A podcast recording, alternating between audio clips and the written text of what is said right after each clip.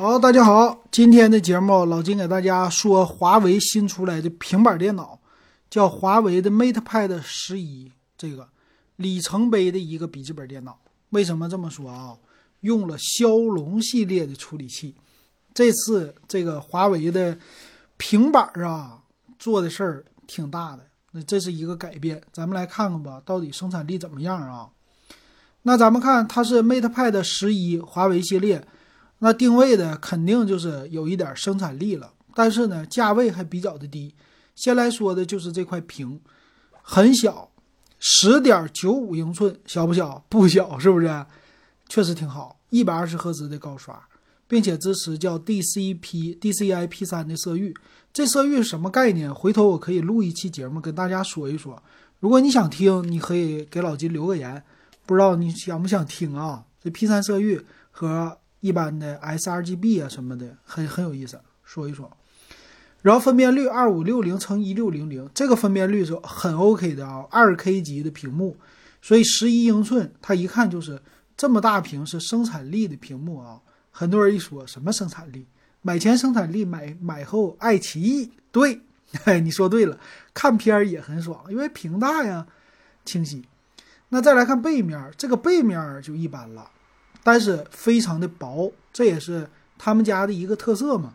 呃，非常的简洁，写着华为的一个大 logo，再有底下写着哈曼卡顿。OK，这个是哈曼卡顿来调音的。那摄像头呢比较的少，看起来只有一个，呃，等于说没有吧。样子呢也非常的传统。然后再有亮点，除了骁龙处理器，就是鸿蒙的系统。其实呢，我家的华为的设备不多，我一直挺想体验一下鸿蒙的。那这次鸿蒙最牛的，当然就是生态了，和手机啊，和呃电脑啊，它的生态，它也支持一个叫全新的桌面布局系统，啊，就是仿电脑的这个布局。所以说，我觉得它是一个生产力就是这么来的啊。卡片比较的多哈，也是生态比较好，小悬浮卡片儿。然后支持用笔，但是这个笔呢，你就单独购买，它不能够直接给你了。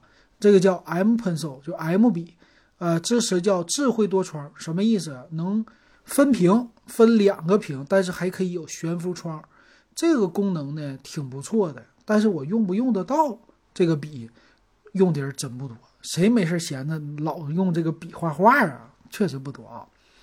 但是不是说没有人需要？再有一个叫左右开弓，这什么意思啊？就是刚才说到的分屏功能。这分屏功能呢，呃，要是学生用还挺不错的，但是我们用，我们干啥？我得想一想。多开应用很好，能不能给我开两个微信？如果开两个微信，那我买。为啥？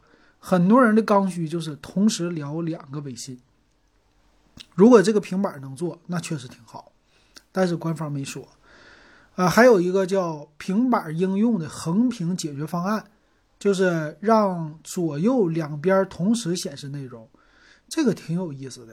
呃，支持一些应用，挺好的啊。但是我能看到他们家这些好像都给学生们准备的，它的场景都是学生用的。还有多设备连接，这个连接呢是华为家的生态，比如说连耳机呀，同时连多个。连电脑、连显示器这些的，你如果没有华为的别的东西不好使。然后还有多屏协同，就是它和电脑一样，它可以直接把手机的东西拖进来。那这个他说我们可以作为叫手机拍摄用平板来进行加工，也就是屏幕更大，你来做视频剪辑啊，干嘛的？这个想法非常的好，哎，但是我用笔记本是不是更好，处理能力更强大？呃，我既然有手机了，我为什么还要用平板做视频剪辑呢？呃，都是一个小小的问号啊。再有支持一个屏幕镜像的模式，啊，也是这生态之前只有苹果有，现在平板电脑啊，在上一次鸿蒙系统推出的时候就已经做过了。你把平板电脑放在这个笔记本的左边，放在右边，它都可以自动来认出来模式啊，这个非常的好啊。但是。还是那句话，有几个人会闲着没事拿一个平板电脑走，再拿一个笔记本走？只有在家里能用吧？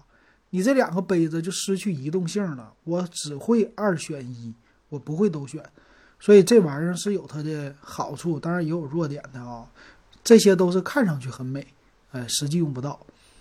再有这个笔四零九六级的压感，老金劝一下大家，就是你如果平时没有写字的习惯，呃，或者说你除了，嗯，怎么说呢，没有记笔记的这个习惯的话，千万别买这根笔，没有任何的作用，很多人用不上，谁用呢？当然是学生了，啊，有这个强大记笔记的需求的学生和画画的人，但是画画的人也不太好说啊。所以我感觉不是那么特别的强，然后速记的功能这些啊都是针对学生的啊。再有四个叫四声道的大振幅扬声器，哈曼卡顿的调音啊，这个看片儿是真的很好。再有四个麦克风的支持啊，说是麦克风很很牛啊。那这个麦克风到底用来干啥？开会、视频会议挺好，Zoom。啊，这个视频，但是你要说用它录片儿，那我就要看了。你这么大的这个麦克风，我要是摄像头要录像，你摄像头分辨率够不够？要不够，那就不行了。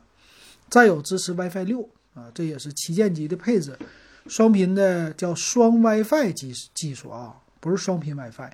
那有没有插卡版呢？这官方没有说。啊，电量，电量说是长达十二个小时的电量。还有叫帧率自适应的技术啊，就拿着平板出去，呃，用的时间比较的长，还是啊有没有生产力要替代别人？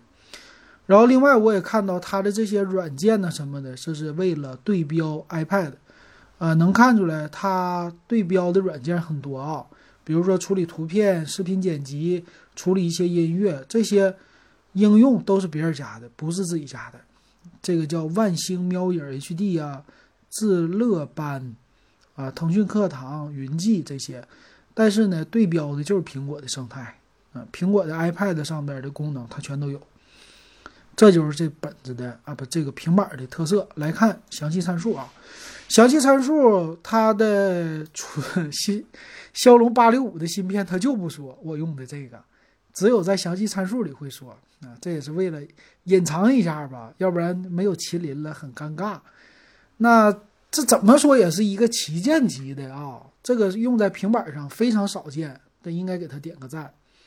这处理器也是够用的啊，虽然说是去年的产品，但够用，用在平板上。十点九五寸的屏幕是 TFT 的二五六零乘一六零零，十六比十的。为什么十六比十？因为它竖过来和手机的分辨率也好，整个的比例也好一样，你就可以用很多手机上的 APP 了。这是为了扩展所使用的，但是内存低，六个 G 内存。骁龙八六五用六个 G 内存，小不小？有点小，但是是平板，没办法。